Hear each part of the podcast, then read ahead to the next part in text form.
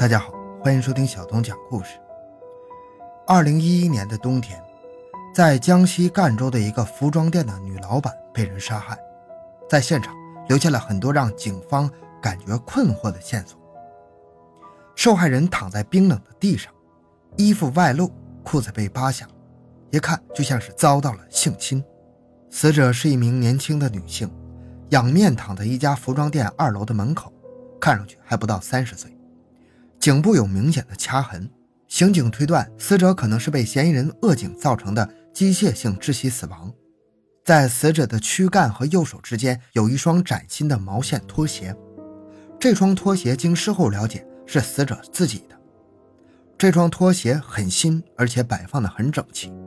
警方推断。可能是凶手故意摆在这里迷惑警方的。尸体几米之外有一个纸箱子，里面放着死者的手提包和钱包，钱包里面有几百块钱现金，所以警方推断嫌疑人作案的过程对现场的翻动不是特别大。欢迎收听由小东播讲的《江西赣州服装店老板被害现场留下的线索让人困惑》，回到现场。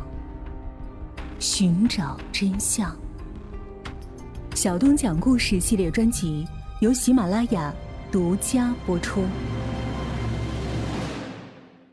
死者名叫江云露，年仅二十七岁，是出事这家服装店的老板娘。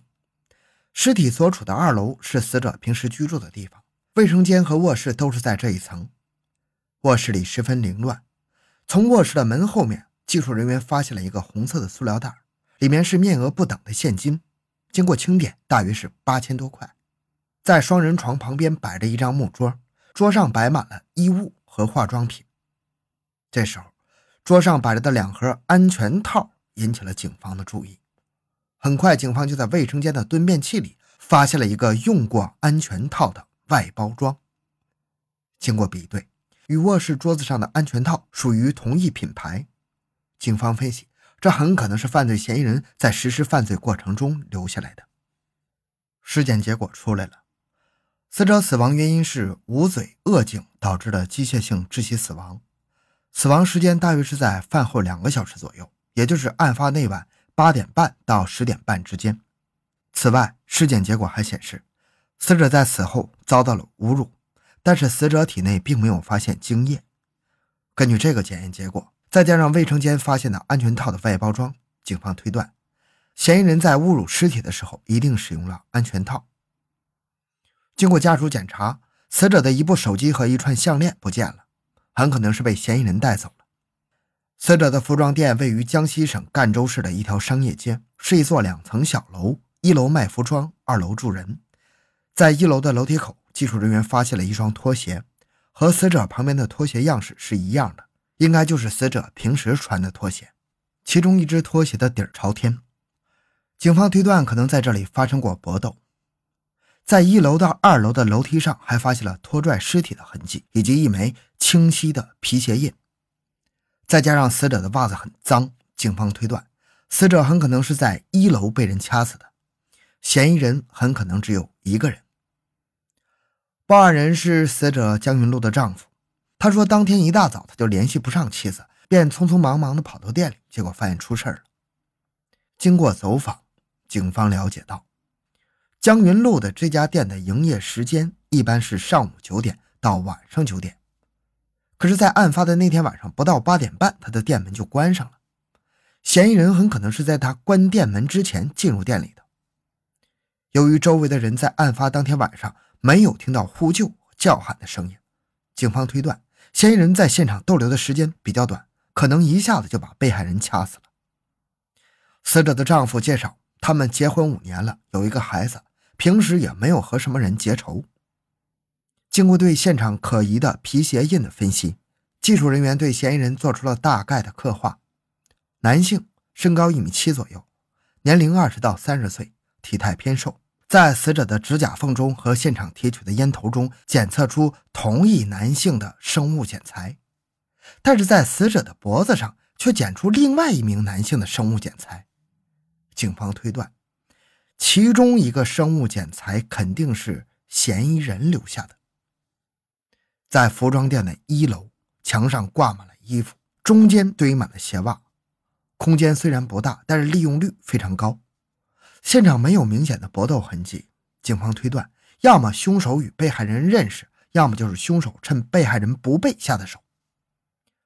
警方还发现，在一楼一进门处的电脑主机的电源线都被拔了下来。经过技术人员分析，电脑本身没什么问题，所以这些线应该不是死者生前拔下来的。那么，如果是凶手所为的话，为什么凶手放着大量的现金不要，却搬一台不值钱的电脑呢？而且为什么到最后电脑的主机他又没搬走呢？凶手对现金不感兴趣，却拿走了死者的项链和手机。凶手对死者的尸体进行了侮辱，还想拿走死者的电脑。究竟这个凶手是一个什么样的人？江云路所在的镇子大约有五六万人。案发现场所在的商业街是当地的繁华地带。案发时，街上所有的监控探头恰好都在维修，这给警方制造了不少的麻烦。考虑到嫌疑人想要搬走电脑这个举动，侦查员对死者的电脑进行了查看。警方发现，死者的异性网友多达七八十个人，而且大多集中在赣州市范围内。警方推断。死者很可能是因为跟异性交往出了问题。在江云路的几十个网友中，警方发现有一个网名叫做“齐天大圣”的网友，非常可疑。这个人在与江云路聊天的过程中，曾经威胁叫他断绝其他人的情人关系，要不然会对他不客气。很快，警方找到了这名叫“齐天大圣”的人，此人名叫王星宇，是赣州市一家单位的工作人员。身高、体态和年龄都比较吻合警方的画像。面对侦查员，王星宇并没有否认和江云露的暧昧关系。对于两个人后来产生的矛盾，也都承认，甚至对自己曾经威胁过江云露也不避讳。但是他并不承认作案，说只是从语言上对江云露进行威胁，吓唬吓唬他而已。然而，当警方问起江云路遇害那天晚上的行踪的时候，王星宇却说想不起来了。更让警方感到可疑的是，王星宇的脖子上有两道血道子，很像是被人用指甲抓挠过，而且比较新鲜。那死者指甲缝里的生物检材会不会是来自王星宇的脖子呢？鉴定结果很快出来了，让警方意外的是，王星宇的 DNA 和死者身上的那两份生物检材都没有被比中。赣州位于江西省南部，是江西省面积最大、人口最多的地级市。南康是赣州的一个区，这里最有名的物产是甜柚和脐橙。出事的服装店就在南康区的一个小镇上。警方除了对死者网友进行调查之外，还对死者的通话记录进行调查。一个比较特别的电话号码进入了警方的视线。案发那一天，也就是十一月十六日晚上七点多。这个号码还和死者通话了几分钟，而死者跟这个号码之间的联系十分频繁。原来，这个号码的机主叫张元凯，二十七岁，男性，是南康区一家工厂的工人，身高一米七一，体态偏瘦，十分符合警方对嫌疑人的刻画。更为重要的是，警方在之前询问王星宇的时候，王星宇就提到过张元凯。王星宇警告江云路不要再来往的人，正是这个叫。张元凯的人，据王星宇说，张元凯比较喜欢赌钱，经常找江云路借钱，江云路几乎是有求必应，在几个月的时间里，总共借给张元凯上万元。那么，张元凯会不会因为还不上钱而产生杀机呢？面对侦查员，张元凯十分坦然，他说，出事的那天晚上，江云路确实给他打过电话。不过那只是一个普通的催债电话，而他当时在单位的浴室里洗澡，洗完澡就回宿舍休息了。而这个情况也得到了张云凯工友的证实。就在一筹莫展的时候，侦查员突然想起了死者的丈夫，因为他自始至终都表现得很平静，根本不像是刚死了妻子的样子。虽然在案发之初，警方就感觉江云路的丈夫不对劲儿，但是毕竟是人家家里刚出事儿，没有证据。警方也不方便对他进行直接调查呀。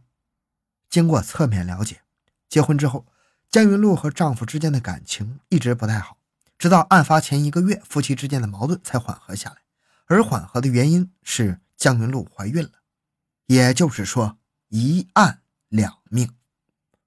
按照正常情况来说，死者丈夫应该是非常悲伤才对，但是死者丈夫很正常，就像是没发生什么大事一样。虽然现场发现的皮鞋印和死者丈夫并不一致。但是，针对死者丈夫的秘密调查还是迅速展开了。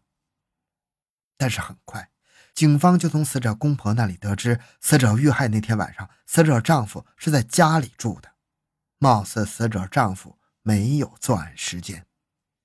这时，有侦查员提出疑问：死者公婆只是说死者丈夫当天晚上在家里住。那么，在案件晚上八点半到十点半之间，死者丈夫到底是不是在家里呢？这还是个疑问。